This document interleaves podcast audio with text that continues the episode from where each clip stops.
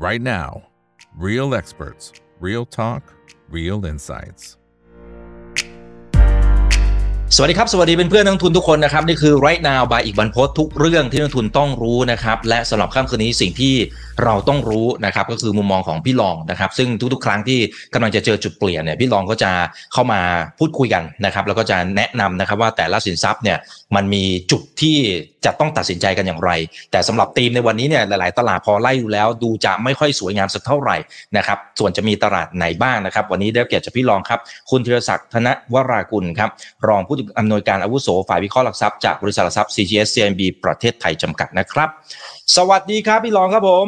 สวัสดีครับ คุณอีกแล้วก็คุณผู้ชมครับ ครับอ่าคนไหนที่เข้ามาแล้วก็ฝากกดไลค์กดแชร์ทุกช่องทางนะครับ Facebook YouTube Twitter ครับ House ห้อง o p e n Line Chat แล้วก็ TikTok ด้วยนะครับแม่พี่รองปีนี้เป็นอีกหนึ่งปีนะที่ผันผวนมากอะนะฮะมันพลิกเกมได้ตลอดเลยอะนะต่างประเทศและบ้านเราด้วยนะ ใช่ครับ คือเราพอดีอย่างของผมเนี่ยนะครับ คือให้ประเด็นในเรื่องของการเมืองเนี่ยค่อนข้างเยอะนะครับ ปรากฏว่ามันพลิกล็อกนะพอพลิกล็อกปุ๊บเนี่ยโอ้ภาพตลาดจากที่เคยวาดไว้ดีๆเนี่ยโอ้มันกลับกลายเป็นว่า ไซด์เวดาวนะครับแล้วก็รอบที่ rebound หรือว่าดีดกลับขึ้นมาในรอบนี้เนี่ยอย่างน้อยก็ยังพอได้แกลบนะครับสำหรับการเรียกว่าจังหวะนะครับในแง่ของการขายนะครับสำหรับการ rebound นะครับเพราะว่าสิ่งที่กำลังจะเจอนะครับแล้วก็สิ่งที่เรียกว่าเรากำลังจะเรียกว่านำเสนอนะครับในวันนี้เนี่ยมันเป็นไอเดียในแง่ของการใช้ตัวของ cycle นะครับเปรียบเทียบกับ 12 ปีที่แล้วกับเหตุการณ์ที่มันเคยเกิดขึ้นหรือว่ามุมมองในแง่ของตัวตลาดนะครับที่มันเกิดแล้วมันเป็นอีเวนท์ที่อาจจะไม่ทันตั้งตัวนะครับสำหรับนักลงทุนก็ได้นะครับ ผมพาไปเล่าในตัวของภาพของตัว SET Index กันก่อนนะครับตัวของ SET Index ที่เรามาในครั้งที่แล้วนะครับ เราคาดหวังไว้ว่าเอ๊ตลาดเนี่ยนะครับอย่างน้อยน่าจะมีภาพของการ rebound หรือว่าฟื้นแรงๆได้นะครับในช่วงเดือนกรกฎาที่เราจะมีโหวตเลือกนายกนะครับแต่ปรากฏว่าตลาดเนี่ยนะครับผมจำได้เลยทะลุขาลงนะครับเตรียมจะไปปรากฏโอ้โหโดนแหกครับ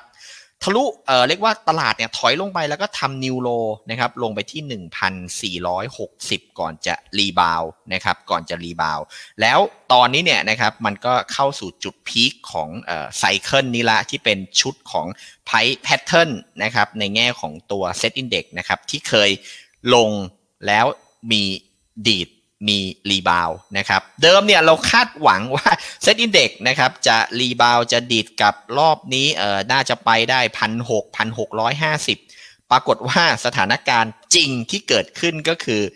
มาได้แค่หนึ่งพันห้าร้อยหกสิบนะครับแล้วก็จุด peak ที่เราสนใจเนี่ยก็คือ 27 กรกฎาเนี่ยมันเริ่มมีเอ่อเรียกว่า action ของตลาดเนี่ยเกิดขึ้น ซึ่งการ action ของตลาดเนี่ยมันอาจจะเป็นตัวเตือนว่าเอ๊ะ peak ของ pattern แล้วก็ peak ของตัว cycle ที่วางไว้เนี่ยนะครับอาจจะทำให้ตลาดเนี่ยมีภาพของการย่อลงก็ได้ เพราะนั้นเนี่ยตัวของ SET Index นะครับในตอนนี้ peak ของรอบเนี่ยอาจจะผ่านไปแล้วนะครับที่ 1,560 นะครับ แล้วน่าจะมีภาพของการปรับฐานเกิดขึ้นครับผม อืมแต่ว่าที่มองกันไว้เนี่ย หนักแค่ไหนครับ พี่ลองหรือว่ามันก็แค่แบบเล็ก ๆ แล้วเดี๋ยวไปต่อครับในเบื้องต้นนะครับ เราคิดว่าโลเดิม หรืออาจจะมีเอ่อเรียกว่านิวโลอีกสักครั้งหนึ่งเนี่ยนะครับมีสูงมากๆนะครับ เพราะว่าถ้ามองแบบแพทเทิร์นใกล้ๆตัวเนี่ยนะครับเซตอินเด็กจาก 1,560 แล้วก็เอาแค่ลอยเดิมนะครับจาก 1,560 ย่อลงไปที่ 1,660 เนี่ยนะครับจุดที่เรายืน 1,560นะครับมันก็สามารถกระแทกลงไป 1,450 1,460 ได้ ไม่ยากเลยนะครับสำหรับ SET Index ที่จะเจอหรือว่าลงแรงนะครับสำหรับภาพใหญ่นะครับ แต่ตัวที่มัน confirm เราจริงๆเนี่ยนะครับว่าเอ๊ะ pattern แล้วก็โครงสร้างในรอบนี้เนี่ยนะครับ มันยืนยันในแง่ของการเป็น peak เนี่ยได้อย่างไรนะครับ พอเราเอา SET50 มาเปรียบเทียบครับ พอไม่ใช้ SET Index เปลี่ยนเป็น SET50 ในหุ้นขนาดใหญ่เนี่ย ปรากฏว่า SET50 ครับ โครงสร้างของตัว pattern แล้วก็ cycle เดิมเนี่ยนะครับปรากฏว่าย่อนะครับแล้วก็ดีด rebound นะครับชุดของ peak นะครับในชุดนี้เนี่ยสามารถวัดนะครับเอาไปซ้ำรอยนะครับกับชุดที่เรียกว่าย่อลงนะครับแล้วก็ชุดนี้เนี่ยอาจจะนับเป็น error นะครับหรือว่าเป็น panic เนี่ยเกิดขึ้นแต่สุดท้ายมันมี rebound จริงนะครับแล้วก็ขึ้นมา peak ประมาณวันที่ 27 กรกฎานะครับเพราะนั้นสิ่งที่ ต้องระมัดระวังหรือสิ่งที่นักลงทุนอาจจะต้องเจอนะครับ ก็คือชุดนี้ครับรอยของการลงตรงนี้ครับ ถ้าเป็นในฝั่งของ Set 50 ก็จากบริเวณ 1,000 นะครับ ลงไปแถวแถว930 900เอ่อ 35 925 นะครับโซนนี้อาจจะเป็นแนวรับสำคัญนะครับของการลง เพราะนั้นอาจจะต้องระวังนะครับในชุดที่จะมีการกระแทกลงไปสำหรับตัวของเซ็ต50 ก็สามารถมองได้ถึง 900 หรือต่ำกว่านั้นนะครับสำหรับตัวของเซ็ต50 ครับผม ครับอ่าโอ้โหอ่างั้นเดี๋ยวก็ต้องต้องเตรียมปรับหน้า trade นะสำหรับคนไหนที่เป็นสายเทรดนะครับ จริงอาจจะเป็นโอกาสในการ short ลงมาก็ได้นะครับใช่ครับอ่าอันนี้คือคือเซตนะครับ ทีนี้ในฝั่งของ SET50 นะครับ ก็เอ่อถ้ามองด้วยรูปแบบแล้วก็ด้วย price pattern เดิมนะครับ จะเห็นว่าเอ๊ะถ้าเป็นในรูปนี้เนี่ยนะครับ peak 27 กรกฎา bottom หรือว่าจุดต่ำเนี่ยนะครับของเซต50อะมันจะอยู่ที่โซนไหนนะครับถ้าใช้ pattern เดิมเลยนะครับเอามาเอ่อเรียกว่าวัดแล้วก็ดูในเรื่องของการปรับฐานเนี่ยนะครับเอ่อ bottom นะครับของตัว SET Index มันจะอยู่สักประมาณวันที่ 27 สิงหาคมครับผมนะครับก็อีกประมาณ 3 สัปดาห์นะครับจะเป็นจุดที่อาจจะต้องลุ้นกับการ rebound หรือถ้ามันมีกระแทกอะไรเกิดขึ้นเนี่ยนะครับใน หนึ่งถึงสองอาทิตย์นี้เนี่ยนะครับให้ไปรอปลายเดือนสิงหาเลยนะครับจะเป็นย่อนะครับหรือจะเป็นจุดต่ำของรอบ แล้วดูว่า SET50เนี่ยทำ new low หรือเปล่า ถ้า SET50ไม่ทำ new low แล้วก็มีดีดแรงๆเนี่ยชุดของการ rebound ในชุดนี้เนี่ยอาจจะวิ่งตามมาอีกรอบหนึ่งนะครับสำหรับ SET50ที่เราจะเจอกันนะครับก็วาดภาพเอาไว้ประมาณนี้ก่อนนะครับเพราะว่าพอเราเห็น SET50เนี่ยจะเห็นว่าเส้น 200 วันนะครับมัน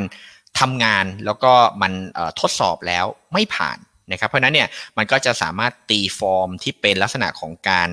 rebound นะครับในชุดนี้ฟื้นขึ้นไปแล้วย่อนะครับก็จะเป็นภาพของการถอยลงมาหรือว่าการปรับฐานนะครับในฝั่งของ SET50 ก็รอบนี้ก็เลยมองว่าเอ๊ะอาจจะมีการถอยแรงหรือถอยลึกเกิดขึ้น ซึ่งมันก็จะลงทั้ง SET50 แล้วก็ลงทั้ง SET Index ครับผมะครับอืมอ่าปลายเดือนสิงหาก็ใกล้เคียงกับที่โหวตนายกรอบถัดไปนะฮะใช่ครับ ก็จะเป็นเอ่อเรียกว่าจุดเอ่อในแง่ของการเอ่อเรียกว่าเสี่ยงเข้าซื้ออะถ้าเราได้นายกจริง แล้วก็โหวตในช่วงนั้นจริงปัญหาคือ ยังเห็นหน้าตานายกไม่ค่อยชัดเลยนะครับสำหรับในช่วงนี้นะครับ ก็อาจจะต้องรอในเรื่องของสถานการณ์ทางการเมืองนะครับ ใหญ่เลยสำหรับรอบนี้นะครับอะทีนี้ในฝั่งของตัว SET Index ถามว่าเอ๊ะมันมีอะไรแล้วก็จุดที่เราต้องเฝ้าระวังก็คือตัวของ SET Index เนี่ยผมใช้ในตัวของเขาเรียก cycle นะครับในรอบ 12 ปีนะครับก็คือปีนี้ปี 2023 นะครับก็เทียบกับปี 2011 นะครับที่เคยเคลื่อนไหวนะครับเดิมเนี่ยนะครับปรากฏว่าตัวของ Set Index นะครับสีฟ้าเนี่ยคือปี 2011 มีในเรื่องของการลงแรงนะครับโดยเฉพาะในช่วงต้นเดือนสิงหาเนี่ยนะครับแล้วก็เรียกว่าเขาเรียกนะสลิงขาดนะครับปุ๊บลงไปนะครับแล้วก็ถอยแรงนะครับแล้วก็มีดิดกลับก่อนที่จะซิกแซกแล้วก็ไซด์เวดาว เท่านั้นไม่พอนะครับเดือนกันยาก็ยังลงต่อนะครับแถมลงแบบ รุนแรงอะซึ่งรอบนั้นเนี่ยก็จะเป็นประเด็นเกี่ยวกับในเรื่องของตัวหนี้นะครับของยูโรโซนอะแล้วก็ลากให้ในเรื่องของตัวสินทรัพย์ต่างๆนะครับมีการขายออกมานะครับในฝั่งของยุโรปนะครับรวมไปถึงสินทรัพย์อื่นๆนะครับก็เลยทำให้ตอนนั้นเนี่ยนะครับตลาดหุ้นไทยก็เละไปด้วยนะครับตอนนี้อ่าสีเหลืองนะครับก็พยายามอ่าเรียกว่าตามรอยนี้อยู่นะครับเพราะนั้นเนี่ยจุดที่จะเป็นจุด ต่ำหรือว่าจุดที่จะเป็นคลายแม็กในแง่ของอีเวนต์เนี่ยนะครับมันจะอยู่ประมาณช่วงต้นเดือนตุลาคมนะครับจะอยู่ในช่วงต้นเดือนตุลาคมอ่าซึ่งตรงนั้นเนี่ยก็จะเป็นชุดที่เอ่อเรียกว่าถ้าลงมาแล้วนะครับหลังจากนั้นก็จะมีรอยของการขึ้นใหญ่ๆนะครับตามมาอ่าเพราะนั้นเราเชื่อว่าถ้าหากเดือนสิงหาเดือนกันยาเนี่ยเอ้ยมันมีการกระแทกแรงๆเกิดขึ้นเนี่ยนะครับก็รอต้นเดือนตุลา นะครับแล้วก็เก็บอะนะครับเพื่อไปขายในช่วงต้นปีหน้าจะเป็นจังหวะที่ดีมากๆสำหรับรอบนี้นะครับแต่ว่าตอนนี้เนี่ยเรายืนอยู่ณจุดนี้นะครับภาพของการฟื้นเนี่ยถ้ายังไม่กลับขึ้นไปนะครับเหนือ 1,560นะครับผมให้ตัวเลขไว้นะครับถ้ายังไม่กลับขึ้นไปเหนือ 1,560 ให้ระวังนะครับการกระแทกหรือว่าการย่อลงสำหรับเดือนสิงหา แล้วก็อาจจะมีภาพของการแพนิคเนี่ยเกิดขึ้นนะครับในฝั่งของ seasonal อ่านะครับก็น่าสนใจนะครับเพราะว่าตัวของ set index เองเนี่ยมันมีเอ่อเรียกว่าการถอยนะครับแล้วก็ดิดกลับ ปรากฏว่าเดือนสิงหา seasonal ในรอบ 10 20เอ่อ29 ปี 30 ปีเนี่ยนะครับเทรนในเดือนสิงหาไม่ดีเลยนะครับ SET Index มันจะลงไปทำจุดต่ำเนี่ยในช่วงปลายเดือนสิงหาคมนะครับ ซึ่งเราก็เล็งไว้ในแง่ของตัว pattern นะครับว่าจะอยู่ low เนี่ยประมาณวันที่ 25 สิงหานะครับถ้าเป็นในช่วงนั้นจริงเนี่ยก็ตลาดจะมี rebound แรงๆก่อนนะครับด้วย seasonal นะครับแล้วก็พอดีดกลับขึ้นไปนะครับปลายเดือนกันยาถอยอีกรอบหนึ่งนะครับแล้วก็จะไป ลงแรงอีกทีในช่วงต้นเดือนตุลาแล้วก็ทยอยเก็บนะครับอาจจะแบ่งเก็บในเดือนตุลาเนี่ยเป็น 2 รอบก็ได้ก็คือ ต้นเดือนตุลาซื้ออีกทีหนึ่งแล้วปลายเดือนตุลาซื้อจัดเต็มนะครับ เพราะว่าพอเข้าสู่ปลายเดือนตุลาแล้วเนี่ยตลาดก็จะเป็นบอททอมแล้วก็จะมีดีดแรงๆ มีรีบาวใหญ่ ๆ แต่ว่าเราหวังว่ารอบนี้นะครับถ้าซื้อในเดือนตุลาเนี่ยต้นเดือนก็ดี ปลายเดือนก็ดี จะไปขายในช่วงเดือนกุมภามีนาปีหน้าเลยนะครับ วางภาพไว้ระดับนั้นเลย เพราะว่า cycle แล้วก็ seasonal ของ SET Index มันบอกแบบนั้นครับผมครับ อ่า โอเค นะครับ เพราะฉะนั้น mark เอาไว้เลยนะครับ เพื่อนๆนักลงทุนนะครับ ทีนี้เราพาไปดูเอ่อในตัวของเอ่อเขาเรียกเอ่ออันเนี้ยจะเป็นจุดที่เราเอ่อเรียกว่าอาจจะเป็นจุด เขาเรียก error ของเราก็ได้นะครับ ในแง่ของมุมมองนะครับ เพราะว่าปีนี้นะครับสีเหลืองเนี่ยก็คือปี 2023 ของ SET Index นะครับ ปรากฏว่า มันดันเล่นรอยเดียวกับปีที่แล้วเลยนะครับ สีสีฟ้าเนี่ยคือปี 2022 นะครับที่เล่นกันไปนะครับ มันจะไปทำจุด peak เนี่ยประมาณช่วงต้นเดือนกันยานะครับแล้วก็ย่อลงนะครับ อันนี้เนี่ยอาจจะเป็นจุดที่เรียกว่าเราอาจจะพลาดก็ได้สำหรับรอบนี้ เพราะว่าตลาดเองเนี่ยเลือกเล่นซ้ำรอยกับ เมื่อปีที่แล้วนะครับแต่ว่าถ้าเลือกซิกแซกแล้ว sideway ขึ้นเนี่ยนะครับจุด peak ของ SET Index นะครับในแง่ของการ rebound หรือว่าการไล่ขึ้นไปนะครับหากทะลุ 1,560 แล้ววิ่งขึ้นต่อไปที่ 1,600 หรือ 1,600เอ่อ20 อะไรก็แล้วแต่รับกับอีเวนต์ของรัฐบาลนโยบายอะไรต่างๆเนี่ยนะครับ peak ของ SET Index มันจะอยู่ช่วงต้นเดือน กันยานะครับ แล้วก็จะมีภาพของการปรับฐานอยู่ดีนะครับ เพราะนั้นถ้าตลาดในเดือนนี้ไม่มี panic นะครับ ไม่มี panic แล้ว sideway ขึ้นไปเนี่ย เดือนกันยาขายครับ โดยเฉพาะในช่วงต้นเดือนแล้วรอช่วงต้นเดือนตุลาค่อยเข้าซื้อใหม่นะครับสำหรับcycle แล้วก็ในแง่ของตัว seasonal นะครับที่วางอยู่นะครับ ก็เดี๋ยวพาไปดูครับว่าอะไรที่จะทำให้ในเดือนสิงหาเนี่ยนะครับ ตลาดอาจจะเละหรือว่าจะย่ำแย่ได้นะครับผมพาไปดูในฝั่งของตัวตลาดหุ้นทางสหรัฐก่อนนะครับ S NASDAQ นะครับผมใช้ในตัวของรอยเดิมนะครับเมื่อ 12 ปีที่แล้วเลยนะครับ สีฟ้าเนี่ยก็คือปี 2011 นะครับแล้วก็สีเหลืองเนี่ยก็คือปีปัจจุบันนะครับ จะเห็นว่าตอนนี้เนี่ยนะครับตลาด สหรัฐมันเริ่มมีเอ่อเรียกว่าการ collective แล้วก็เริ่มไซด์เวย์นะครับอาจจะไม่ได้ไปต่อก็ได้นะครับ ซึ่งสิ่งที่ต้องระวังนะครับก็คือในตัวของ NASDAQ โดยเฉพาะในช่วงเดือนสิงหาคมเนี่ยอาจจะมีภาพของการกระแทกแรงเนี่ยเกิดขึ้น แล้วมันจะเป็นการลงที่แบบเร็วมากๆในช่วงประมาณ 1 สัปดาห์นะครับแล้วมีดีดแล้วก็ซิกแซกนะครับอันนี้จะเป็นรอยเมื่อปี 2011 นะครับ ถ้าลงแบบนี้เนี่ยคือมันเตรียมตัวไม่ทันจริง ๆ นะครับ อาจจะต้องระมัดระวังถ้าหากมีแพนิคหรือว่าแพทเทิร์นเริ่มไม่ดีนะครับโดยเฉพาะในตัวของ NASDAQ นะครับแล้วเราจะไปเรียกว่าซื้อหรือจบในแง่ของตัววิกฤตนะครับหรือว่าจุดต่ำเนี่ยเมื่อไหร่นะครับในตัวของ NASDAQ นะครับจะเห็นว่าซีซันอลนะครับในเดือนสิงหาคมเนี่ย มันมีภาพของการย่อลงนะครับก่อนที่จะขึ้นอีกเครือกหนึ่งนะครับ แต่ในปีนี้เนี่ยถ้ามันมีอีเวนต์แรงๆเข้ามาจริงเนี่ยในตัวของ NASDAQ ก็อาจจะไปต่อไม่ได้ เพราะว่าไอตัวนี้เนี่ยมันคือค่าเฉลี่ยในรอบ 29 ปี 30 ปีนะครับแต่ออันไอตัวนี้เนี่ยนะครับก็คือรอยที่เกิดทุก 12 ปีนะครับถ้ามันเกิดเนี่ยผมว่ามัน ไปเฉลี่ยในแง่ของตัวเอ่อสามสิบเนี่ยได้แต่มันเฉลี่ยไม่ลงนะครับ แต่ว่าถ้ามันเกิดเนี่ยโอ้คือมันเกิดปีเดียวอะแต่มันแรงกว่านะครับ ก็เลยต้องระมัดระวังในไซเคิลนะครับ ลูกนี้เนี่ยมากกว่านะครับ ก็กำลังในตัวของ NASDAQ นะครับ ถ้าลงนะครับจุดต่ำมันจะอยู่ในช่วงประมาณต้นเดือนตุลาครับ แล้วหลังจากนั้นจะมีฟื้นใหญ่ ๆ นะครับ ถ้าเราเชื่อในแง่ของตัว cycle ด้วยนะครับ แล้วก็ seasonal ด้วยเนี่ยนะครับ ในฝั่งของตัว NASDAQ จุดซื้อที่ดีนะครับ มันจะอยู่ช่วงปลายเดือนกันยานะครับถึงต้นเดือนตุลาแล้วหลังจากนั้นก็จะมีฟื้นใหญ่ๆนะครับไล่ขึ้นไป อันนี้จะเป็นค่าเฉลี่ยในรอบ 30 ปีนะครับแต่ถ้าเรามามองในแง่ของตัวปีนี้นะครับที่กำลังจะเกิดหรือว่าจุดที่จะเกิดเนี่ยก็คือถ้ามีกระแทก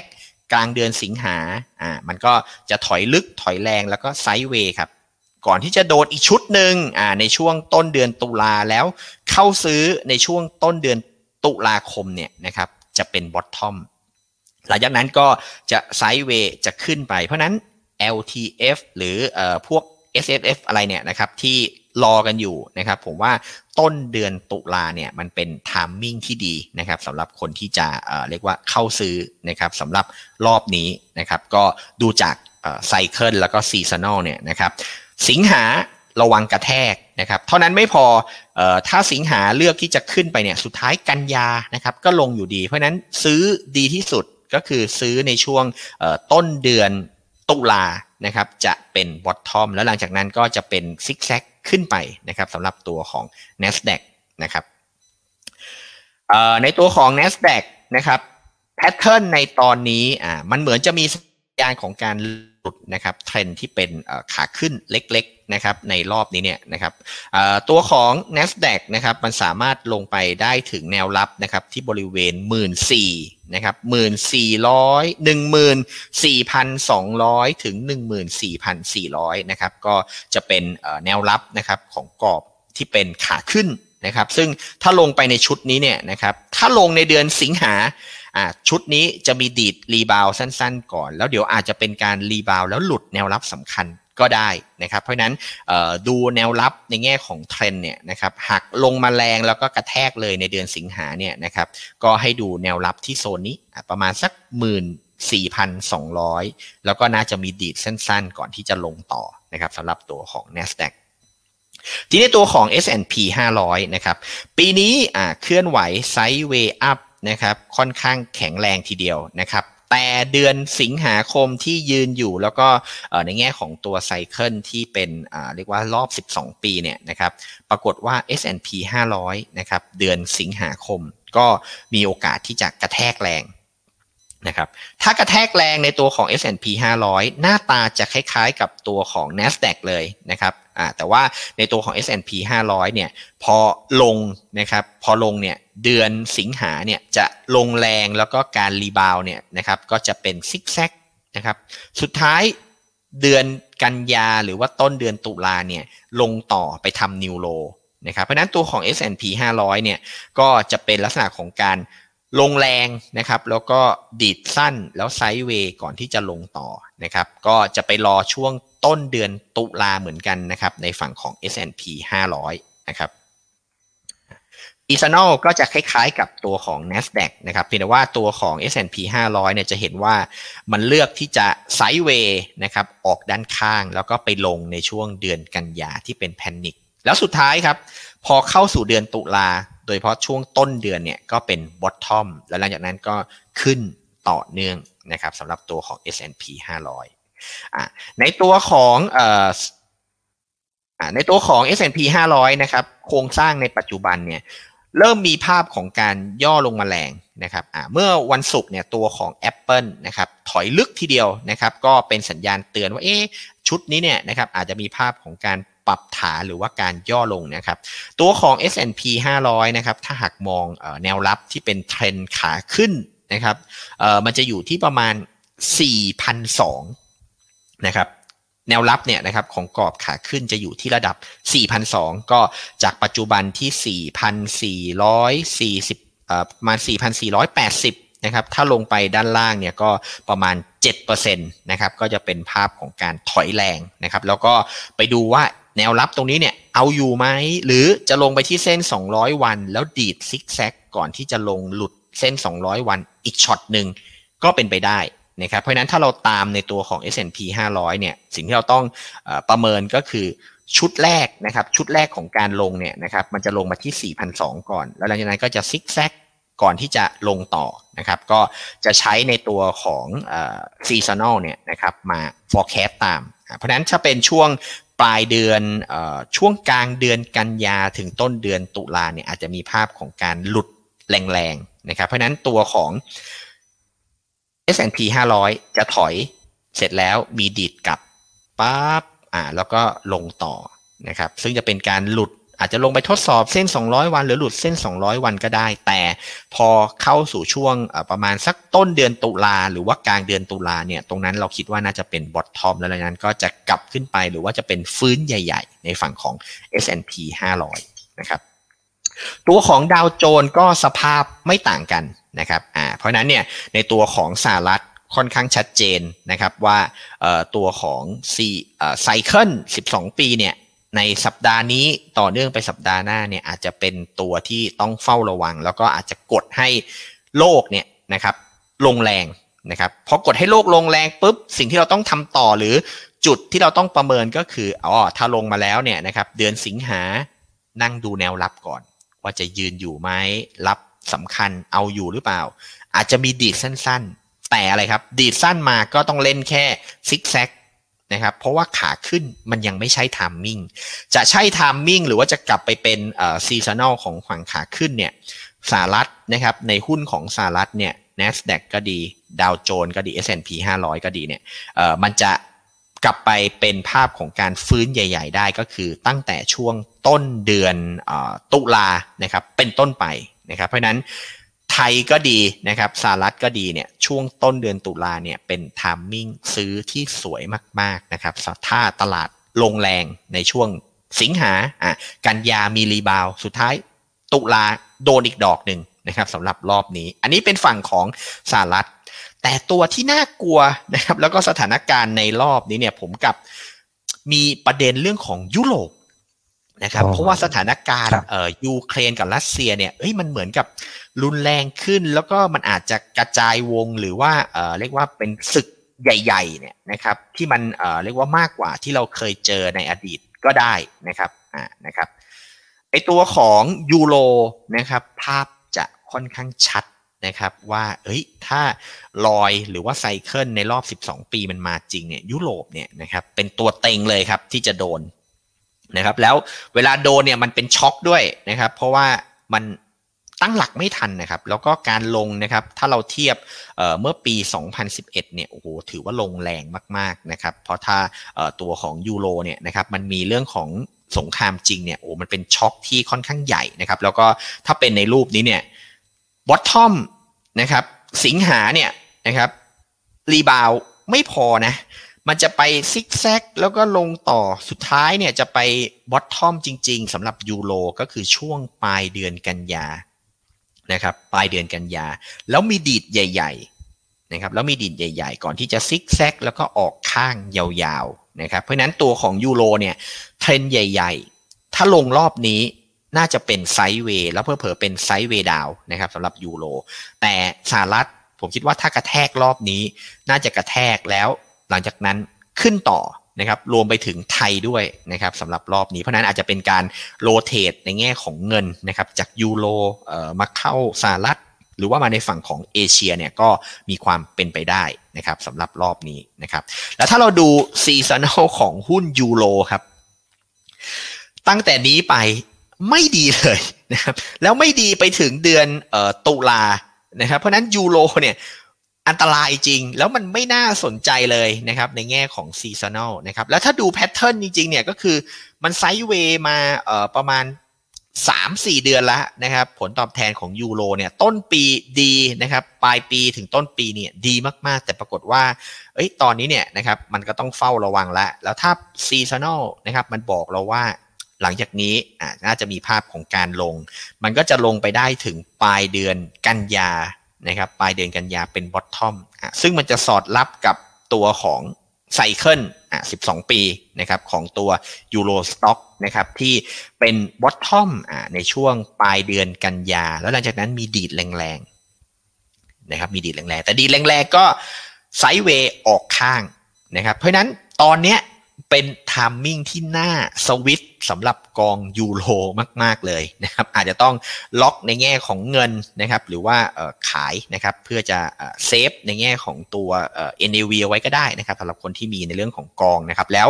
รอในแง่ของ timing นะครับว่าปลายกันยาต้นตุลาเนี่ยแบ่งเงินครับเข้ากองไทยก็ได้ เข้ากองสหรัฐก็ได้ return น่าจะดีกว่านะครับ เพราะว่าสุดท้ายแล้วถ้าไม่หนีตรงนี้เนี่ยผมก็ไม่แน่ใจว่าไอการซิกแซกแล้วก็ sideway ของหุ้นในยูโรเนี่ย มันจะมี return ให้อีกเหรอนะครับถ้ามองจาก pattern นะครับแล้วก็ในตัวของ seasonal เนี่ยมันไม่ใช่ timing ที่ดีเลยนะครับแล้วก็ถ้าดูจากค่าเฉลี่ยเนี่ยมันสามารถลงไปได้อย่างต่ำก็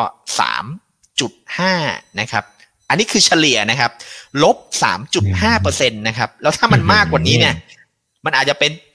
7%หรือ 9%อะก็ไม่แน่นะครับสำหรับในแง่ของตัวยูโรนะครับเพราะนั้นยูโรเนี่ย seasonal แล้วก็ cycle เนี่ยโอ้โหมันเป็นช่วงที่แบบน่า take profit สุดๆ เลยครับสำหรับรอบนี้นะครับอ่าอันนี้ก็คือในฝั่งของยูโรนะครับก็จะเป็น Euro Stoxx นะครับเดี๋ยวนี้เราดู Euro Stoxx และ NASDAQ ฝรั่งเศสเนี่ยพอๆกันนะครับแต่ว่าถ้าดูยูโรเนี่ยก็ได้หุ้นทั้งเรียกว่าโซน ยุโรปไปเลยนะครับในฝั่งของ Euro Stoxx นะครับจะเห็นว่ามันก็เริ่มมีเรียกว่าเทรนที่เป็นซิกแซกนะครับในกรอบนะครับแต่ปัญหาคือถ้าหากตัวของยูโรเนี่ยนะครับลงแล้วก็มี panic เนี่ยรอยที่มันเคยเกิดนะครับเอาแค่สั้นๆเนี่ยนะครับก็สามารถลงไปที่โซนบริเวณ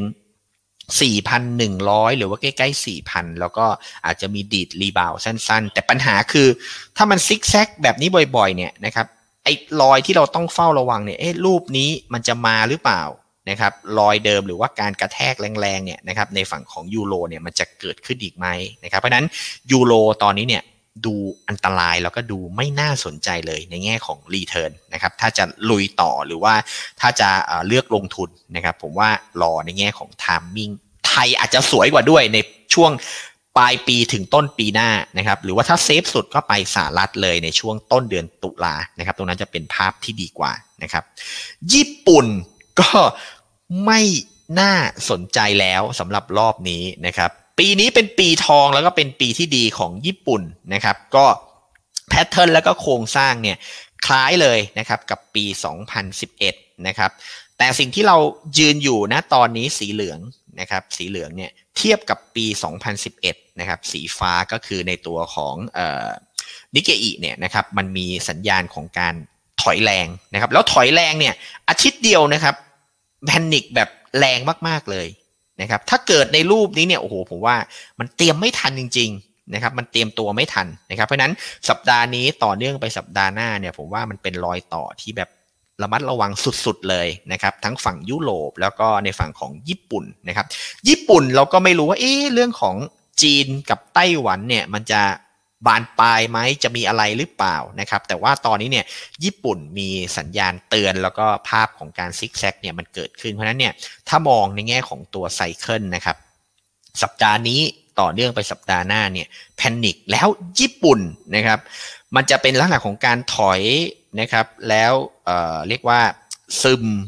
นะครับซึมแล้วจะไปขึ้นจริงๆเนี่ยนู่นเลยครับ เดือนธันวานะครับ แต่ว่าก็ขึ้นได้แรงนะ โดยเฉพาะในช่วงต้นปีนะครับ เพราะนั้นมันต้องไปหา bottom อีกทีหนึ่งว่าญี่ปุ่นเนี่ยนะครับจะลงแล้วต่ำสุด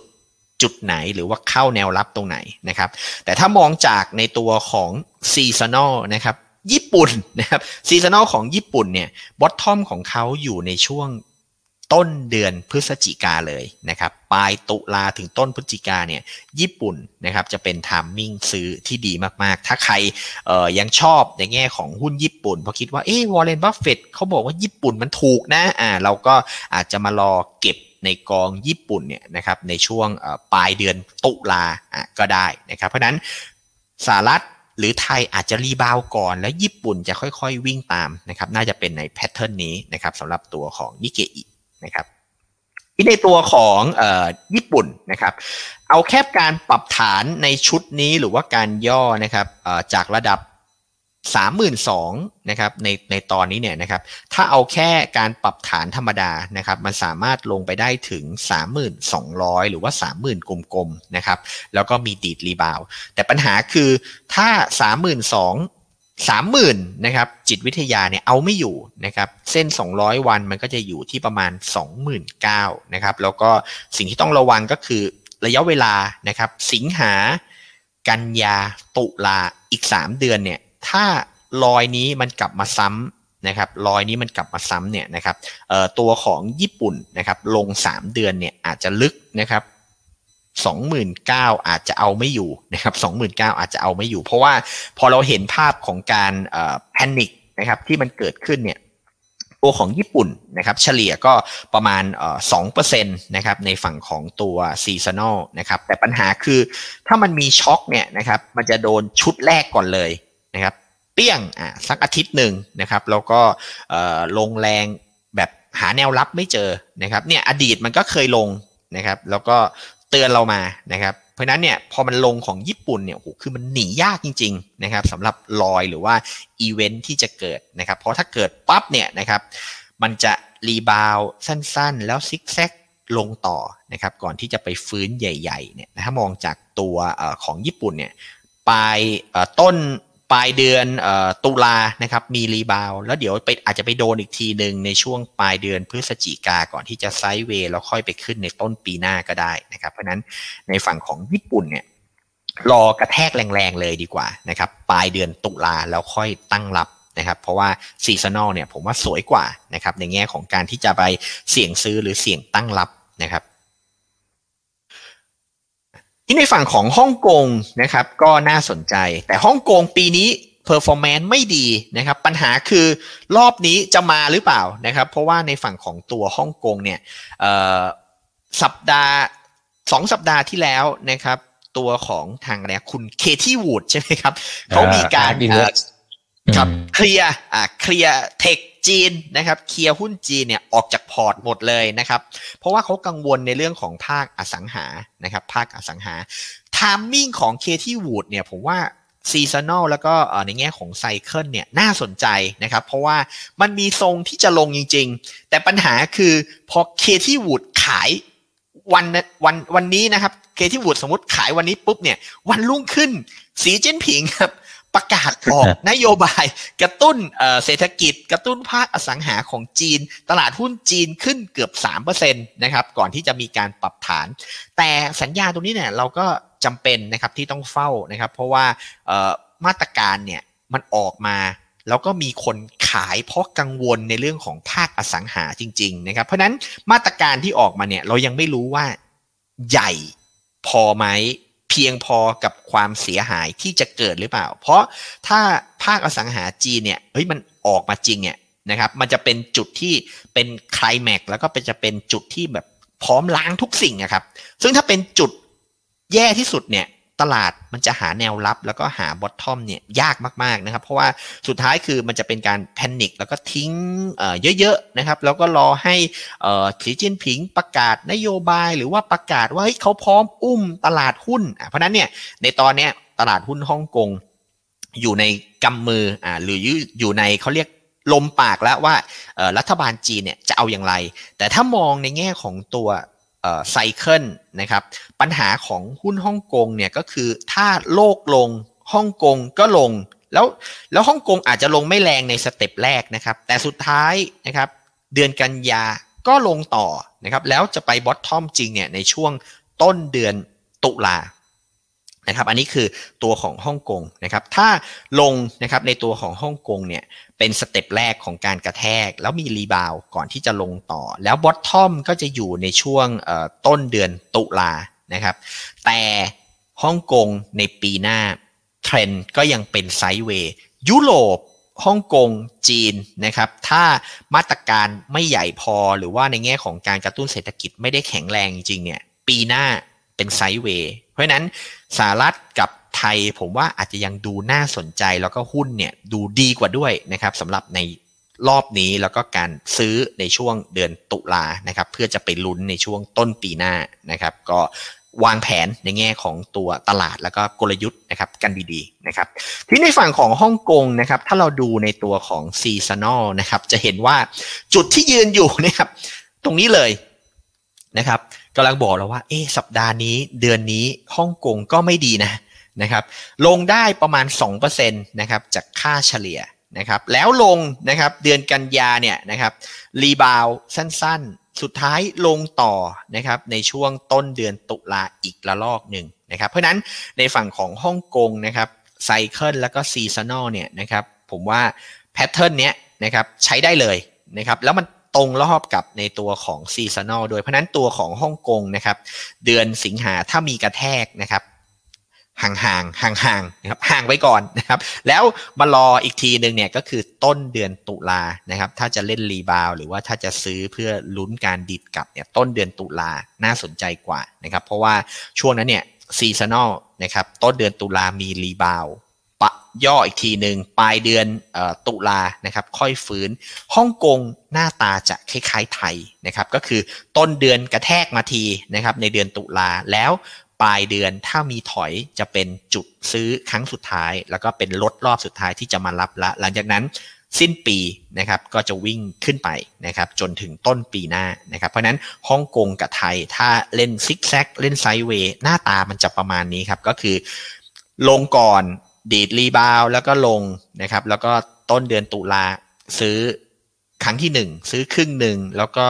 ปลายเดือนตุลาซื้อเต็มเพื่อไปขายในช่วงสิ้นเดือนนะครับซึ่งเพื่อไปขายในช่วงต้นปีนะครับ ซื้อข้ามปีไปเลยสำหรับฮ่องกงนะครับ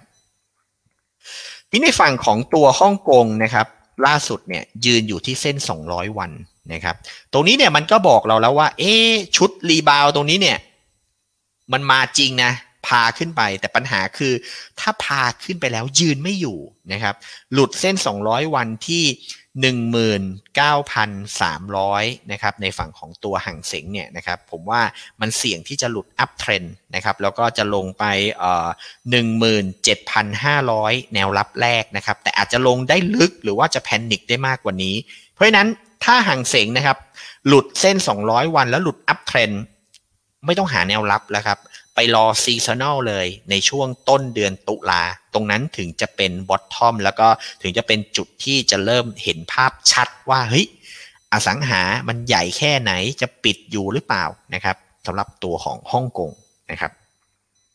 ในฝั่งของไต้หวันเออน่าสนใจนะครับ ไต้หวันเนี่ยคล้ายๆกับญี่ปุ่นนะครับ เพราะว่าเวลาลงเนี่ยเขาลงแบบเปิด gap แล้วก็เป็นการลงที่แรงมากๆนะครับ ในฝั่งของไต้หวันนะครับ ปี 2011 เนี่ยนะครับ สัปดาห์เดียวนะครับ กระแทกแรงนะครับ กระแทกแรง แล้วก็ในฝั่งของตอนนี้เนี่ยนะครับ sideway แล้วก็ชนนะครับเเขาเรียกคล้ายๆ กับ double bot double top นะครับ เพราะนั้นตัวของไต้หวันถ้าเอาแบบ ง่ายๆเลยนะครับ การแพนิคหรือว่าการย่อเนี่ยมันสามารถลงมาที่ประมาณ 1 5ื่นเนี่ยนะครับหมื่นห้าพันห้าร้อยเนี่ยไม่ยากเลย แต่ปัญหาคือถ้ากระแทกแรงในเดือนสิงหาแล้วลงมาเนี่ยการดิดกลับสั้นๆ มันก็ยังดูไม่ใช่จุดที่น่าซื้อหรือจุดที่น่าไว้ใจ เพราะว่าไต้หวันเนี่ยเดือนกันยานะครับมันก็ถอยอยู่ดี นะครับแล้วก็ต้นเดือนตุลาเนี่ยถึงจะมีรีบาวใหญ่ๆนะครับก่อนที่จะซึมลงในช่วงปลายปี แล้วก็ไปแลนลี่อีกทีหนึ่งนะครับเพราะนั้นไต้หวันโดยเฉพาะในเดือนสิงหาเนี่ยนะครับก็น่าจะมีการกระแทกแรงๆนะครับซึ่งมันจะเป็น panic คล้ายๆกับญี่ปุ่นนะครับคล้ายๆกับญี่ปุ่นเลยอีเวนต์ในตอนนี้ที่เห็นอยู่ก็คือมันมี 2 เรื่องครับก็คือเรื่องของเอ่อจีนกับไต้หวันใช่ไหมครับกับเรื่องอีกเรื่องหนึ่งก็คือเรื่องของประเด็นชิป นะครับที่มีการแบนแล้วก็เรื่องของการส่งออกเนี่ยผมว่าตรงเนี้ยอาจจะเป็นประเด็นที่อาจจะทำให้ญี่ปุ่นแล้วก็ไต้หวันเนี่ยมีการ panic แรงๆเนี่ยเกิดขึ้นนะครับแล้วก็ไต้หวันเนี่ยนะครับก็ลงนะครับ seasonal เนี่ยเดือนสิงหาลงแล้วมี rebound สั้นแต่ก็ไม่น่าสนใจ เพราะสุดท้ายเดือนกันยาเนี่ยโห ลงแรงต่อเนื่องเลยนะครับ จะไป bottom จริงก็คือปลายเดือนตุลาเลยนะครับสำหรับในฝั่งของตัวตลาดหุ้นไต้หวันนะครับ เพราะนั้นถ้ามองไต้หวันเนี่ยนะครับก็ช็อกปุ๊บกดแล้วลงต่อนะครับ จะดูไม่ค่อยน่าสนใจเท่าไหร่นะครับ เพราะนั้นภาพใหญ่แล้วก็ภาพระยะกลางเนี่ยเก็บญี่ปุ่นอาจจะดูดีกว่าด้วยนะครับ ถ้าเทียบกับตัวของไต้หวันนะครับอ่าก็เพราะนั้นโลกนะครับในตอนนี้โอ้โหเรียกว่าสถานการณ์ แล้วก็จุด เปลี่ยนอะไรเนี่ยนะครับมันเริ่มมีตัวเตือนละนะครับค่อนข้างเยอะทีเดียวนะครับมาดูที่อินเดียกันนิดนึงนะครับ เพราะอินเดียเนี่ยเหมือนจะไม่มีอะไรนะครับ เหมือนจะไม่มีอะไร แต่ว่าถ้าโลกลงนะครับ อินเดียก็น่าจะลงตามไปด้วยนะครับ ซึ่งในฝั่งของตัว seasonal นะครับ seasonal เนี่ยตัวของโทษครับ cycle 12 ปีนะครับ ถ้ามีช็อคนะครับ อินเดียเนี่ยกว่าจะฟื้น เหมือนอินเดียเขาจะรู้สึกตัวช้านะเวลาลงเนี่ยเขาจะลงแบบนานมากๆ แล้วก็เออจะไป bottom เนี่ยนะครับปลายเดือนสิงหาก่อนที่จะดีดกลับ แล้วก็ลงต่อ แต่อินเดียเนี่ยจุดซื้อที่ดีในแง่ของตัว cycle นี้มันจะอยู่ช่วงปลายปีนะครับมันอยู่ช่วงปลายปีเลย เพราะนั้นตัวของอินเดียนะครับก็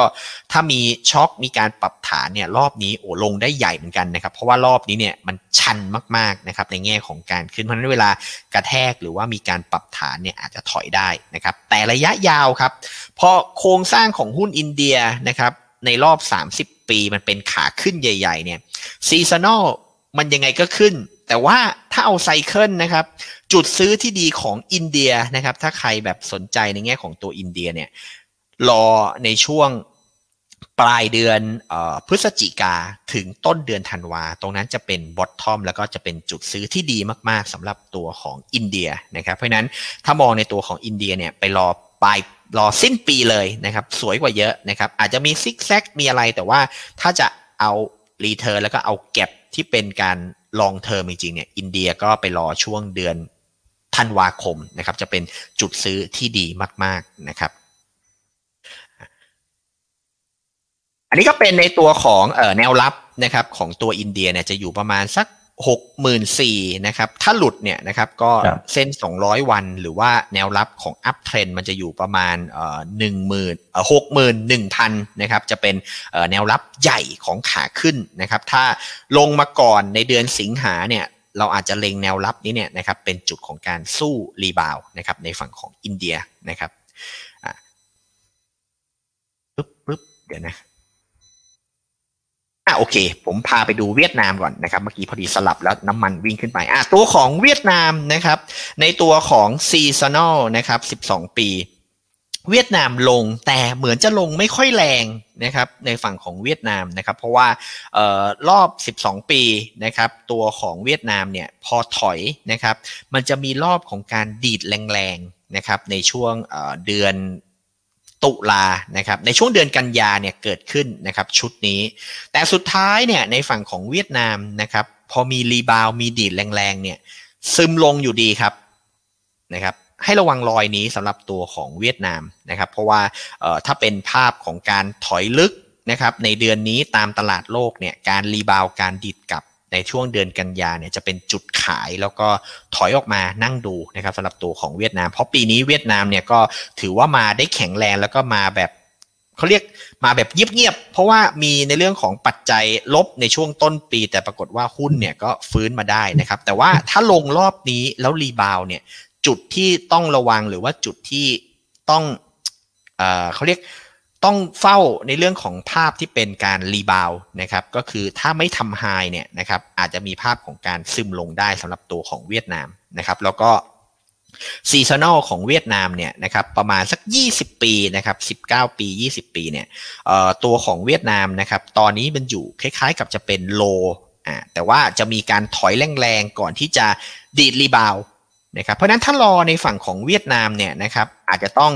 ดูในช่วงเดือนกันยานิดหนึ่งว่า rebound ไปแล้วเนี่ยนะครับเดือนตุลาถอยด้วยไหมหรือว่ามีปัญหามีประเด็นเกิดขึ้นในฝั่งของจีนหรือเปล่านะครับเพราะว่าถ้าจีนกระทบเนี่ยผมว่าเวียดนามเนี่ยโดนด้วยแล้วกว่าจะฟื้นจริงๆนะครับถ้าดูรอยหรือว่าดู cycle เนี่ยนะครับเวียดนามจะไปฟื้นในช่วงต้นปี นะครับในช่วงต้นปีหน้าเลย เพราะนั้นตัวของเวียดนามเนี่ยเหมือนจะดีจะดีนะ แต่ว่าให้ระวังอีเวนต์หรือว่าดูในเรื่องของ story ก่อนว่ามีประเด็นอะไร ถ้าเป็นประเด็นเรื่องของจีนนะครับกับไต้หวันเนี่ยผมว่ามันอาจจะมีความรุนแรงนะครับถ้าเป็นความรุนแรงเนี่ยก็อาจจะเป็น shot rebound แล้วซึมลงนะครับตรงนั้นจะเป็นจุดที่ต้องเฝ้าระวังนะครับในตัวของเวียดนามนะครับ ก็ตอนนี้ดีดกลับขึ้นมานะครับ แต่ว่าแนวรับนะครับที่ต้องอตามนะครับก็คือบริเวณพันสองนะครับถ้าหลุดเนี่ยตัวของเอเวียดนามนะครับมันสามารถลงไปที่แนวรับบริเวณ 1,150นะครับติดเส้น uptrend แล้วก็ถ้ายืนไม่อยู่หรือว่าหลุดแนวรับ ที่ 1,150เนี่ยนะครับภาพขาลงของตัวเวียดนามเนี่ยจะกลับมา แต่ถ้ากระแทกแรงนะครับแล้วไม่มีประเด็นอะไรเลย สมมุติว่าเป็นประเด็นในเรื่องของตาสารหนี้ในยุโรป แล้วก็เอ่อไม่ได้มีเรื่องของความเสี่ยงมาทางโซนเออเอเชียนะครับ ตัวของเวียดนามเนี่ยลงมาที่ 1,150อะก็อาจจะเป็นจุดที่ดีในแง่ของเทรนที่เป็นการฟื้นใหญ่ๆนะครับเพื่อกลับขึ้นไปที่ประมาณเอ่อ1,280 หรือ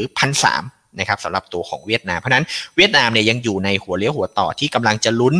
ขึ้น rebound ใหญ่ ๆ อีกชุดหนึ่งหรือถ้าหลุด uptrend แล้วลงต่อนะครับตรงนี้เนี่ยจะเป็นจุดเปลี่ยนนะครับในแง่ของตัวตลาดหุ้นนะครับ ในตัวของ seasonal เนี่ยนะครับพอเราเอา 12 ปีเราก็ลองไปเทียบใน asset อื่น ๆ ดูบ้างว่าเอ๊พอเราเอา cycle 12 ปีเนี่ยนะครับมาเทียบเนี่ยราคาก๊าซเป็นอย่างไรนะครับเออไม่น่าเชื่อนะสำหรับราคาก๊าซธรรมชาตินะครับ ผมเอาราคาก๊าซนะครับปี 2023 สีเหลืองนะครับไปเปรียบเทียบกับ ปีที่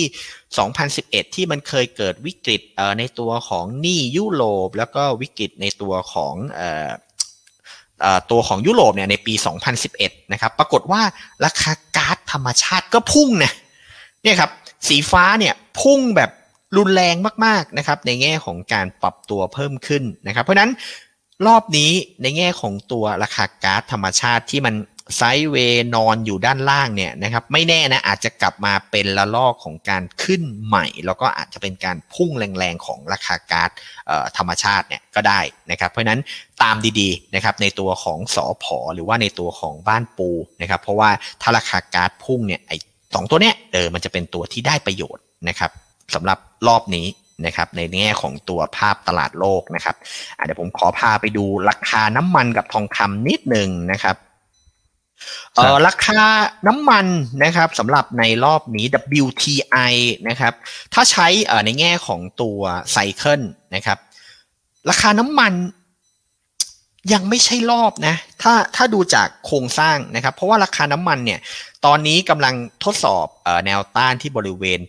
83 เหรียญนนะครับ แต่ว่าถ้าดูจากรอยเดิมเนี่ยนะครับ มันเหมือนจะมีแพนิค นะครับในแง่ของตัวยุโรปใช่ไหมครับแต่ราคาน้ำมันถอย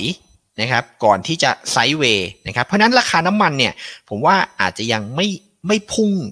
แรงๆนะครับสำหรับในรอบนี้แต่ว่าราคาก๊าซเนี่ยไม่แน่นะครับเรายังไม่แน่ใจว่าเอ๊จะมีเรื่องของประเด็นตรงนี้เนี่ยเข้ามาหรือเปล่านะครับเพราะว่าถ้ายุโรปหน้าหนาวมันมาจริงแล้วมารุนแรงเนี่ยผมว่าก็เอ้ยหน้าเออหน้าร้อนนะครับมันมารุนแรงจริงเนี่ยโอ้เรื่องของความต้องการใช้ไฟมันก็สูงนะครับแล้วก็ จุดในแง่ของตัวราคาน้ำมันเนี่ยนะครับ มันจะกลับมาเป็นระลอกขึ้นใหม่จริงๆเนี่ยในช่วงต้นเดือนตุลานะครับถ้ามองจาก cycle นะครับถ้ามองจาก cycle เพราะนั้นราคาน้ำมันเนี่ยผมว่าถ้าจะเห็นอีเวนต์หรือว่าจะเป็นระลอกขึ้นเนี่ยอาจจะมีย่ออีกสักทีหนึ่งนะครับแล้วก็ sideway นะครับก่อนที่จะแลนลี่หรือ break break sideway นะครับในช่วงต้นเดือนตุลาแล้วก็เป็นระลอกขึ้นใหม่ไปเลยสำหรับตัวของราคาน้ำมัน นะครับ แต่ตัวที่ดีนะครับในรอบนี้นะครับเป็นทองคำนะครับราคาทองคำสำหรับในตัวของไซเคิล 12 ปีนะครับสีฟ้าเนี่ยปรากฏว่าในตัวของทองคำล่าสุดนะครับกำลังจะหลุดไม่หลุดแนวรับสำคัญนะครับของเทรนขาขึ้นนะครับสัปดาห์นี้จับตาเลยนะครับถ้าราคาทองคำต่ำกว่า 1,930 เหรียญ ราคาทองคำจะเลือกถอยลงไปด้านล่างนะครับแต่ถ้าราคาทองคำยืน 1,950 หรือทะลุด่านนะครับที่ 1,980 เหรียญเนี่ยอันนี้เรื่องใหญ่เลยนะครับ เพราะว่าราคาทองคำจะมีแลนลี่แรงๆนะครับในช่วงเดือนสิงหาต่อเนื่องไปต้นเดือนกันยา แล้วขาย นะครับในช่วงต้นเดือนกันยานะครับเพราะว่าราคาทองคำเนี่ยนะครับในช่วงต้นเดือนกันยา มันจะเป็นจุดพีคนะครับแต่เรายังไม่รู้ว่าไฮของเขาเนี่ยอยู่เท่าไหร่นะครับแต่ว่าพอพีคปุ๊บเนี่ยนะครับจะเป็นจุดเทคโปรฟิตที่ดีมากๆสำหรับตัวของทองคำนะครับแล้วก็หลังจากนั้นก็จะมีภาพของการย่อการปรับฐานเนี่ยเกิดขึ้นนะครับแล้วก็ถ้าไปดูในฝั่งของซีซันอลนะครับจะเห็นว่าเออทองคำ นะครับในรอบ 30 ปีเนี่ยนะครับเเป็นขาขึ้นนะในช่วงเดือนกรกฎานะครับแล้วก็จะไปพีคในช่วงต้นเดือนกันยา เพราะนั้นทองคำนะครับในเดือนสิงหาต่อเนื่องไปต้นกันยาที่ตลาดจะมีแพนิคหรือมีย่อเนี่ยนะครับน่าจะได้ลุ้นนะสำหรับการเก่งกำไรหรือว่าการลงทุนนะครับเพราะนั้น มองทองคำเอาไว้ครับ ถ้าตลาดช็อกหรือมีแพนิคเนี่ยนะครับทองคำจะเป็นสินทรัพย์ที่โดดเด่นมากๆ แล้วก็ตามด้วยราคาก๊าซธรรมชาติครับผมโอเคนะครับแต่มีบิตคอยน์ด้วยใช่ไหมครับ อ่าได้ครับเอ่อในตัวของบิตคอยน์นะครับสถานการณ์เอ่อในตอนนี้นะครับอ่าขอพาไปดูในตัวของ seasonal ก่อนละกันนะครับเอ่อบิตคอยน์ seasonal ในรอบประมาณ 10 ปีนะครับเอ่อเดือนสิงหาอ่านะครับเป็นช่วงที่เอ่อบิตคอยเนี่ยนะครับมีโอกาสขึ้นนะแต่ว่าเป็นไซด์เวย์อัพนะครับจะไม่ได้แบบขึ้นแข็งแรงมากๆ แล้วเดือนกันยาก็ไม่ใช่เดือนที่ดีของตัวบิตคอยนะครับพอผ่านเดือนกันยาเนี่ยนะครับ เข้าสู่ต้นเดือนตุลาอ่าตรงนั้นจะเป็นรอบที่บิตคอยเนี่ยขึ้นได้ดีละนะครับ เพราะนั้นตัวของบิตคอยนะครับสำหรับในตอนนี้เนี่ยก็อาจจะดูแนวรับที่ 29,000 ก่อนนะครับว่ายืนอยู่ไหม ถ้ายืนไม่อยู่แล้วหลุดแนวรับสำคัญเนี่ยนะครับก็ไปเจอด้านล่างเลยนะครับ 27,000 หรืออาจจะลึกกว่านั้นก็คือเป็นซิกแซกด้านบนนะครับประมาณ 25,000นะครับแล้วก็ถ้าเข้าสู่ช่วงต้นเดือนตุลาอะก็จะเป็นรอบของการ rebound รอบของการดีดกลับในตัวของบิตคอยน์เพราะนั้นบิตคอยน์ก็อาจจะยังไม่ได้โดดเด่นมากนะไปโฟกัสที่ทองคำผมว่าได้ลุ้นสำหรับรอบนี้ครับผมครับอ่าโอเคนะครับเอ่อจริง ๆ จะมีไอตัวที่เป็นตัวยิวด้วยไหมพี่ลองอ่าโอเคได้ครับ เออในตัวของจะได้เห็นภาพทั้งหมดยิวนะครับอ่าโอเคเดี๋ยวเป็นน่าจะต้นๆเลยนะครับโอเคครับคือประเด็นนะครับที่เราเอ่อเรียกว่ามองอยู่นะครับในเรื่องของตัวเศรษฐกิจนะครับมันจะมี 2 เรื่องมันจะมีเรื่องเดียวนะครับก็คือเรื่องของตัวบอลยิวนะครับของตัวสหรัฐนะครับ ซึ่งตอนนี้เนี่ยนะครับบอลยิว10 ปีนะครับมันวิ่งมาใกล้ระดับ 4.2 นะครับ 4.2 4.25 แต่พอดีเมื่อปลายสัปดาห์ที่แล้วนะครับไอตัวของตัวเลขการจ้างงานนะครับของสหรัฐเนี่ยออกมาไม่ดีนะครับพอออกมาไม่ดีปุ๊บเนี่ยนะครับโอบอลจิวถอยลงมารอบนี้เลยนะครับ ก็สัญญาณตรงนี้เนี่ยกำลังเตือนในแง่ของตัวเลขเศรษฐกิจนะครับว่าเอ๊ะถ้ามันไม่ดีจริงๆเนี่ยบอลยิวอาจจะมีถอย แต่ปัญหาคือถ้ามองในช่วงเดือนมีนาครับ บอลยิวก็ถอย แต่บอลยิวถอยด้วยเรื่องของแบงก์ในสหรัฐที่ล้มนะครับช่วงเดือนมีนานะครับ เพราะนั้นถ้ารอบนี้นะครับตอนนี้เนี่ยบอลยิวมันก็ทะลุระดับ 4.1 นะครับที่เคยเป็นทิกเกอร์แล้วสำหรับแบงค์ล้มในรอบที่แล้วนะครับ ถ้าบอลยิวจะถอยในรอบนี้เนี่ยเรื่องของวิกฤตเศรษฐกิจ หรือว่าในแง่ของตัวภาคการเงินอะไรก็ดีเนี่ยนะครับมันเกิดขึ้นจริงเนี่ย นะครับบอลยิวมันถึงจะถอย เพราะถ้าไม่งั้นแล้วเนี่ยผมว่าบอลยิวมันจะเลือกไซด์เวย์อัพนะแล้วก็รอบนี้เนี่ยอาจจะเบรกนะครับแนวต้านที่ประมาณ 4.25%นะครับแล้ววิ่งขึ้นไปใกล้ๆ 5 หรือว่าทะลุ 5 ก็ได้เพราะว่าเทรนด์ขาขึ้นของบอลยิวรอบนี้เนี่ยโหเหมือนจะแบบแข็งแรงมากๆนะครับถ้าบอลยิวขึ้นหุ้นมันไปไม่ไหวแล้วภาพระยะยาวของหุ้นมันก็จะดูแย่ลงด้วยนะครับเพราะนั้นถ้าเป็นในแง่ของตัวเลขเศรษฐกิจ จริงๆเนี่ยนะครับถ้าออกมาแย่นะครับมันจะกดให้บอลยิวเนี่ยถอยแต่ว่าถ้าจะถอยแรงนะครับลงไปแบบต่ำกว่า 4 หรือว่าให้ดอกเบี้ยไม่ขึ้นเลยนะครับแล้วมีโอกาสลงด้วยเนี่ยมันต้องมีวิกฤตนะครับในแง่ของเศรษฐกิจนะครับแล้วก็อาจจะเป็นในฝั่งของสหรัฐก็ได้ หรือในยุโรปก็ได้ตรงนั้นเนี่ยจะเป็น key สำคัญ นะครับสำหรับในแง่ของตลาดรอบนี้นะครับอะเดี๋ยวพาไปดูหุ้นหน่อยนะครับ ว่าเอ๊ะถ้าในรอบนี้เนี่ยหุ้นไทยมันจะมีชุดไหนที่แข็งแรงบ้างนะครับ แล้วก็เอ่อในตัวไหนนะครับที่ได้ลุ้นนะครับเมื่อเทียบ cycle เลยนะครับ 12 ปีที่แล้วเนี่ยเกิดอะไร เอ้ยเราลองมาเทียบดูนะครับว่าปีนี้เนี่ยมันจะมีแววไหมนะครับที่จะเกิดซ้ำนะครับเดลต้าครับ ปีนี้อ่า top form มาก ๆ นะครับ แต่พอลองมองกลับไปเมื่อ 12 ปีที่แล้วนะครับ cycle เดิมเนี่ย ตัวของเดลต้านะครับ พอเดือนสิงหาเนี่ย มี panic แล้วก็มีการลงแรงนะครับ เกิดขึ้นนะครับ เดือนสิงหาเนี่ย สีฟ้านะครับ เพราะฉะนั้นเดลต้านะครับ ถ้าย้อนกลับลงไปต่ำกว่า 110 นะครับ อาจจะต้อง short นะครับ short against port หรือถอยออกมาก่อนนะครับ เพราะว่าถ้าภาพมีการย่อหรือการปรับฐานเนี่ยเอาแค่เบาๆเลยนะครับเดลต้าลงไปที่ 90 เนี่ยนะครับ ก็เป็นแนวรับแรก แต่ว่าถ้า panic หรือว่าตลาดโลกถอยเนี่ยนะครับ 70ไม่แน่นะอาจจะกลับมาอีกรอบหนึ่งสำหรับตัวของเดลต้านะครับเพราะว่าถ้าเดือนนี้แล้วโลกลงจริงเนี่ยเดลต้าจะเป็นตัวกดในแง่ของตัวดัชนีนะครับที่ลึกมากๆนะครับ KTB ครับ ไม่น่าเชื่อปีนี้ ลอยใกล้เคียงแล้วก็เหมือนกันมาก ๆเลยนะครับ แต่ KTB ดีหน่อยนะครับ เดือนสิงหาลงนะครับ แต่รีบาวก่อน แล้วสุดท้ายไปลงเดือนกันยาครับสำหรับตัวของ KTB อ่าเพราะนั้นตอนนี้สำหรับ KTB นะครับ ถ้าต่ำกว่า 19.8 นะครับ ขายครับสำหรับตัวของ KTB เพราะว่ามันหลุด uptrend นะครับมาหลุด uptrend แล้วก็มีแนวโน้มว่าจะลงแรงนะครับ แล้วก็อาจจะมีปรับฐานใหญ่เนี่ยเกิดขึ้นนะครับ BBL อ่าก็น่าสนใจรอบนี้ BBL เหมือนจะทำ new high นะครับ แต่ถ้ามองย้อนไป 12 ปีที่แล้วเนี่ยโครงสร้างของการเคลื่อนไหวpattern แล้วก็รูปแบบเนี่ยมันดูคล้ายมากนะครับ เพราะฉะนั้นตัวของ BBL สัญญาณเตือนเกิดขึ้นแล้วเมื่อสัปดาห์ที่แล้วนะครับ ถ้าสัปดาห์นี้ กลับขึ้นไปเหนือ 170 172 ไม่ได้ ยืนเหนือ 172 ไม่ได้เนี่ยอาจจะเป็นภาพของการ rebound เพื่อลงนะครับแล้วถ้าลง BBL เนี่ยก็ไปเจอนู่นเลยครับ ต้นเดือนตุลาค่อยซื้อนะครับสำหรับตัวของ BBL นะครับสอพอนะครับ ก็ต้นเดือนนะครับสิงหาเนี่ยนะครับถอย นะครับแล้วก็ถอยเป็นแพนิคด้วยนะครับเพราะว่าเวลาที่โลกลงแรงๆเนี่ยนะครับต่อให้หุ้นที่มันได้ประโยชน์นะครับจากราคาน้ำมันจากราคาก๊าซเนี่ยมันจะลงก่อนนะครับมันจะลงก่อนลงตามเซนติเมนต์อะไรก็แล้วแต่นะครับเพราะว่าจำเป็นที่จะต้องเอาเงินไว้ก่อนนะครับแต่สอพอเนี่ยพอลงนะครับจะมีดีดแรงชุดหนึ่งขึ้นไปก่อน แล้วถ้าลากยาวหรือว่าในแง่ของสัญญาณเนี่ยมันไม่มาจริงนะครับในเรื่องของตัวการฟื้นตัวนะครับหรือวิกฤตมันนานกว่าที่ คิดเอาไว้นะครับ มันจะซึมลงนะครับสำหรับสอพอเนี่ยไปจนถึงต้นเดือนตุลาแล้วค่อยรีบาวใหญ่ๆนะครับเพราะนั้นสอพอเนี่ยถ้าแพนิคนะครับด้วยอีเวนต์ในแง่ของความรุนแรงหรือว่าราคาน้ำมันพุ่งขึ้นจากเรื่องของความรุนแรงนะครับ การกระแทกแรงของตัวสอพอเนี่ยก็จะเป็นจุดรับที่น่าสนใจแถวแถวร้อยห้าสิบหรือร้อยสี่สิบ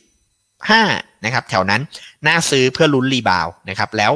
ต้องขายนะครับเพราะว่าเล่นแค่รีบาวเพราะมันยังมีรอยของการลงต่อนะครับในช่วงเดือนกันยา AOT นะครับเหมือนปีนี้นะครับ AOT เนี่ยโครงสร้างนะครับยังไม่ข้ามเส้น 200 วันเลยนะครับ แล้วก็ถ้าหากมีในเรื่องของตัว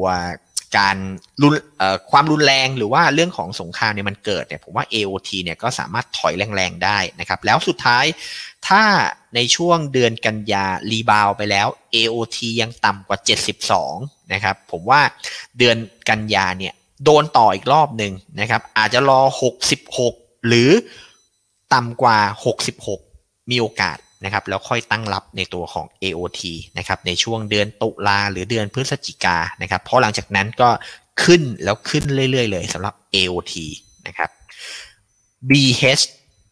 น่าสนใจนะครับ AOT ตัวที่1นะครับ ตัวที่ 2 คือ BH ครับ เพราะว่าตัวของบำรุงราดนะครับราคาเมื่อสัปดาห์ที่แล้วมีดีดแรงนะะสัญญาณตรงนี้ก็เป็นในแง่ของการฟื้นตัวนะครับแล้วถ้าเราเทียบในแง่ของตัวไซเคิลด้วยเนี่ย BH นะครับถ้าหากมีย่อหรือมีถอยนะครับ210น่าจะเป็นแนวรับที่แข็งแรงแล้วก็เป็นแนวรับที่น่าซื้อ เพราะว่าถ้า BH ถอยในช่วงเดือนสิงหาเดือนกันยานะครับแนวรับเนี่ยนะครับจะเป็นจุดซื้อเพื่อขึ้น นะครับในปีหน้าแล้วก็ถือได้ยาวๆด้วยนะครับไปจนถึงต้นปีเลยสำหรับตัวของบำรุงราดนะครับ ก็จะคล้ายๆกับตัวของ AOT นะครับ Advance ตั้งแต่เลือกตั้งเราก็ให้ตัวนี้ แล้วก็หลังเลือกตั้งผมว่าหลังได้นายกก็ยังเป็นแอดวานอยู่ เพราะว่าเทรนใหญ่ของแอดวานเนี่ยเออมันก็ยังเป็นโครงสร้างที่แข็งแรงแล้วก็ดูดีมากๆนะครับ เพราะนั้นตัวของ ADVANC ถ้ารอบนี้ถอยหรือมี panic เนี่ย 212 213นะครับจะเป็นจุดซื้อที่ดีแล้วก็ใหญ่มากๆนะครับแล้วก็เทรนขาขึ้นก็จะไปต่อนะครับไปต่อถึงต้นปีหน้าเลยสำหรับตัวของ a d v a n c e นะครับแล้วก็ตัวของ CPN นะครับ CPN เหมือนจะพยายามฝืนในแง่ของตัว cycle นะครับแต่ว่าเดือนกันยาอ่ายังไม่ใช่เดือนที่ดีนะครับเพราะฉะนั้นเดือนกันยาเนี่ย ในแง่ของหุ้นเหมือนจะพยายามจะไปนะ แต่ไปไม่ไหวนะครับ แล้วเดี๋ยวเดือนตุลาเนี่ยจะถอยลงมาอีกรอบหนึ่งตรงนั้นค่อยเข้าซื้อครับ เพราะว่าหุ้นในกลุ่มท่องเที่ยวเนี่ยผมว่าผ่านปลายปีนี้ไปนะครับ ผ่านวิกฤตผ่านอะไรก็แล้วแต่เนี่ยนะครับ สุดท้ายเราก็ต้องอยู่กับหุ้นท่องเที่ยวอยู่ดี เพราะว่ามันเป็นหุ้นที่นำแล้วก็แข็งแรงที่สุดในเรื่องของเซนติเมนต์แล้วก็ภาพตลาดนะครับ AOT BH CPN ชุดนี้เนี่ยลองเทอมนะครับ ผมว่าน่าสนใจนะครับ แล้วก็ TU ครับ รอบนี้นะครับ TU เนี่ยพยายามฟื้นแล้วนะ แต่อาจจะมีรอยของการลงอีกรอบหนึ่ง เพราะว่าเดือนสิงหาเป็นไซด์เวย์เข้าสู่เดือนกันยาครับ การกระแทกจะเป็นรอบสุดท้ายแล้วหลังจากนั้นจะมีขึ้นใหญ่ ผมยังไม่รู้ว่าเอทียูในช่วง ไตรมาสที่ 3 ถึงต้นปีหน้าเนี่ยมีประเด็นอะไรนะครับ แต่มันจะเป็นบอททอมละของตัว TU เพราะนั้นรออีกนิดนึงครับสำหรับ FC TU นะครับเดือนตุลานะครับน่าจะเป็นช่วงที่น่าซื้อที่ยิ่งใหญ่มากๆสำหรับตัวของ TU เลยนะครับ ก็มีเท่านี้สำหรับหุ้นโลกแล้วก็หุ้นไทยนะครับ เพราะนั้นโดยสรุปนะครับสำหรับตัวของหุ้นไทยนะครับ ก็ภาพที่กำลังยืนอยู่ณนะ ตอนนี้นะครับภาพที่กำลังยืนอยู่ณนะตอนนี้เนี่ยนะครับผมออมองในตัวของเซ็ต50นะครับว่ามันมาถึงแนวต้านสำคัญ แล้วมันมีความเสี่ยงที่จะย่อนะครับในชุดแรกแล้วก็ในระลอกแรกนะครับจุดต่ำแล้วก็จุดบอททอมเนี่ยมันจะอยู่ประมาณ 27 สิงหา นะครับ27 สิงหา คือมันจะมีภาพของการแพนิคเกิดขึ้นนะครับในฝั่งของยุโรปหรือในฝั่งของตัวญี่ปุ่นเนี่ยนะครับที่จะเป็นการกระแทกแรงแล้วแบบลงแบบสลิงขาดเลยนะครับ ญี่ปุ่นไต้หวันเนี่ยภาพชัดมากๆ ยุโรปก็พร้อมนะครับในแง่ของการลงนะครับ ซึ่งถ้าลงแบบนี้เนี่ยมันจะลงทั้งโลกนะครับ แล้วจะไป bottom แรกประมาณ 27 สิงหา แล้วหลังจากนั้นจะมีดีด rebound แต่ดีด rebound เนี่ยพอเราเช็ค cycle เช็ค seasonal แล้วยังไปได้ไม่ไกลนะครับ เพราะว่ากันยา rebound ปุ๊บยังโดนต่อนะครับยังโดนต่อนะครับจุดต่ำของตัว SET Index นะครับแล้วก็ในฝั่งของตัวตลาดเนี่ยนะครับมันจะอยู่ช่วงต้นเดือนตุลาเข้าซื้อครั้งที่ 1 เข้าซื้อ 50%นะครับแล้วเข้าซื้ออีกครั้งหนึ่งนะครับในช่วง ปลายเดือนตุลา100%ครับ เพราะจุดนั้นจะเป็นจุด bottom ในแง่ของตัว seasonal นะครับ แล้วก็ cycle นะครับ มันก็บอกเราว่าต้นเดือนตุลาเนี่ย ถ้าตลาดมีดีดมี rebound เกิดขึ้นนะครับ การย่ออีกชุดหนึ่งในช่วงปลายเดือนตุลาจะเป็นจุดซื้อที่ดีมาก ๆสำหรับหุ้นไทยรวมไปถึงหุ้นสหรัฐด้วยนะครับ ก็ต้องไม่พลาดในรอยนี้นะครับ แล้วสิ่งที่ ต้องเตือนในแง่ของรอบนี้ก็คือจีนนะครับกับยุโรปถ้ามันมีเรื่องของความรุนแรงเรื่องของตัววิกฤต ในแง่ของความเสี่ยงที่การสู้รบนะครับ ภาพระยะยาวrebound เอ่อการลงนะครับแรงแล้วมีดีดเนี่ยสุดท้ายมันจะซึมออกข้างจะไม่ใช่ขาขึ้นเหมือนหุ้นไทยหรือหุ้นสหรัฐ นะครับที่เราเห็นกันในแง่ของตัว cycle แล้วก็ seasonal ในรอบ 12 ปีที่เรานำมาให้กับนักลงทุน แล้วก็นำมาทำให้กับนักลงทุนได้รู้จักกันครับผมอ่าได้ครับ ยังไงก็เอาไปทบทวนนะครับ คนไหนที่ฟังไม่ทันก็กดแชร์ไว้เนาะนะครับ แล้วก็กลับไปดูย้อนหลังในแต่ละสินทรัพย์ได้เลยนะครับเอาละครับ ก็เกินเวลามานิดนึงนะครับแต่ว่ากำลังสนุกเลยกำลังมันเลยนะฮะพี่ลองมีอะไรฝากทิ้งท้ายนะครับ หรือว่าเก็บตกไหมครับ ก็เอ่อ ในฝั่งของ quote อ่าขอสักหน่อยหนึ่งนะครับ พอดีเออเราช่วงนี้กำลังฮิตในเรื่องของตัวหนังนะครับ ก็ไปเจอ quote นะครับ ในหนังเรื่องโอเฟนไฮเมอร์นะครับเขาบอกว่า they want fear นะครับ is until they เขาเรียกว่าพวกเขาเนี่ยนะครับจะไม่กลัวนะครับ จนกว่าพวกเขาเนี่ยจะเข้าใจมันนะครับ แล้วถ้า เขาไม่เข้าใจนะครับ ถ้าเขาเนี่ยนะครับจะไม่เข้าใจจนกว่าจะได้ใช้มันนะครับ ผมกำลังหมายถึงอะไรนะครับ หมายถึงในแง่ของการใช้ตัวของไซเคิลนะครับ ที่ผมนำมาให้กับนักทุนได้รู้จักนะครับ เพราะว่ามันเป็นในแง่ของวิธีการวิเคราะห์ในเรื่องของตัวเทคนิคที่เป็นภาพซ้ำแล้วก็เป็นในเรื่องของการดูล่องรอยในอดีตนะครับ อาจจะไม่ตรงร้อยเปอร์เซ็นหรืออาจจะไม่ใช่แต่มันมี ถ้ามีสัญญาณเกิดขึ้นเนี่ยอย่างน้อยมันบอกเราได้ว่าความรุนแรงนะครับ ระดับไหนที่มันจะเกิดแล้วไทมิ่งไหนที่เราจะเป็นจุดซื้อที่ดีในแง่ของโอกาสนะครับ วันนี้ก็ได้โอกาสในแง่ของการนำเสนอ แล้วก็ถ้ามีโอกาสนะครับ ก็จะมาอัปเดตแล้วก็มุมมองนะครับ ได้เรื่อยๆ ซึ่งถ้าเป็นวันนี้นะครับ จุดที่จะเจอดีที่สุดนะครับ ก็คืออาจจะเป็นในช่วงต้นเดือนตุลานะครับอ่าก็อาจจะมา อัปเดตในแง่ของตัวภาพตลาดแล้วก็ล่องลอยกันอีกทีหนึ่งนะครับสำหรับตัวของตลาดหุ้นไทยรวมถึงหุ้นโลกด้วยครับผมได้ครับ หรือถ้าระหว่างทางมันอาจจะมีการเปลี่ยนแปลงอะไรก็เดี๋ยวเรียนเชิญพี่รองเข้ามาคุยกันอีกทีหนึ่งนะครับได้ครับวันนี้ขอบคุณมากครับพี่รองครับ ครับผม สวัสดีครับครับ ส่วนครั้งหน้าเป็นเรื่องไหนเดี๋ยวรอติดตามกันนะครับ นี่คือ right now ใบอีกบรรพททุกเรื่องที่นักทุนต้องรู้ครับ สวัสดีครับ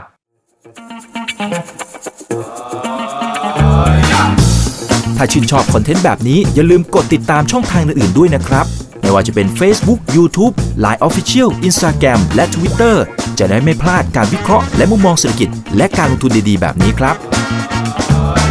อย่าลืมนะครับว่าเริ่มต้นวันนี้ดีที่สุด ขอให้ทุกท่านโชคดี และมีอิสรภาพในการใช้ชีวิต ผม อีกบรรพฒนาเพิ่มสุขครับ